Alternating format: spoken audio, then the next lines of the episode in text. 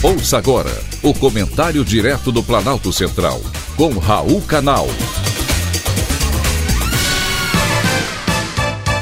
Queridos ouvintes e atentos escutantes, assunto de hoje: flexibilização do uso de máscara.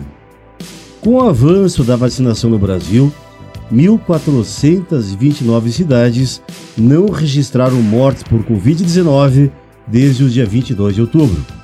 Para o ouvinte ter dimensão do aumento de cidades sem óbitos, em dois meses o número cresceu 25%. Em 20 de agosto, 1.144 localidades já não haviam registrado mortes em decorrência da Covid-19. Segundo a Confederação Nacional dos Municípios, a quantidade de internações devido à doença também mostra um cenário positivo. 1.160 cidades não registraram pacientes de Covid nos últimos meses. Diante desses números positivos, muitas cidades pretendem flexibilizar o uso de máscaras. É o caso, por exemplo, do Distrito Federal. O governador Ibanez Rocha anunciou que pretende liberar o uso de máscaras em locais abertos na primeira quinzena de novembro. Ele justificou a medida alegando que o índice de transmissão está caindo bastante. O prefeito do Rio de Janeiro, Eduardo Paes, quer fazer o mesmo. Segundo ele, a cidade pode atingir o percentual de 65% de população vacinada contra a Covid-19. Com essa cobertura vacinal, a prefeitura pretende desobrigar o uso de máscaras em locais abertos e sem aglomeração. No início de outubro, a cidade de Duque de Caxias, na Baixada Fluminense, flexibilizou o uso de máscaras. Foi a primeira cidade do país a desobrigar a população do uso de máscara facial de proteção contra a Covid-19, graças a decreto publicado pelo prefeito Washington Reis.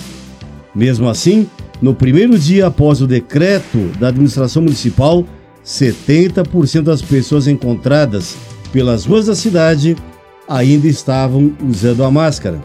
Não pareciam muito seguras de que deveriam andar livremente pelas ruas. Já em maio, o Centro de Controle e Prevenção de Doenças dos Estados Unidos aumentou as condições em que as pessoas já imunizadas contra a Covid-19 podiam ficar sem máscaras pelas ruas. No Brasil, ainda são poucas as cidades que liberaram ou flexibilizaram o uso de máscaras para a população, mesmo após a vacina. Entre os médicos, há controvérsias sobre o uso de máscaras para conter o avanço do coronavírus. Um estudo feito em 2020 na Dinamarca, publicado por um médico, comenta que o maior ensaio clínico conduzido até o momento não demonstrou benefício com o uso comunitário de máscaras e foi duramente criticado por outros médicos e jornalistas.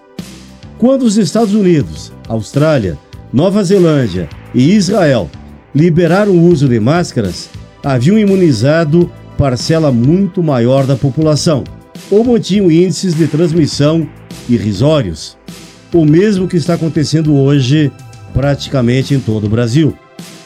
Só que aqui, o que predomina são os contrários de que tudo que o atual governo faz está errado.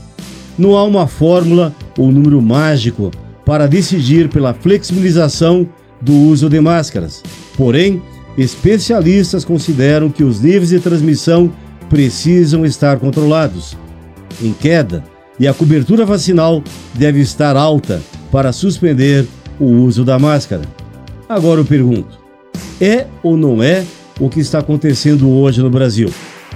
A decisão é sua. Foi um privilégio ter conversado com você.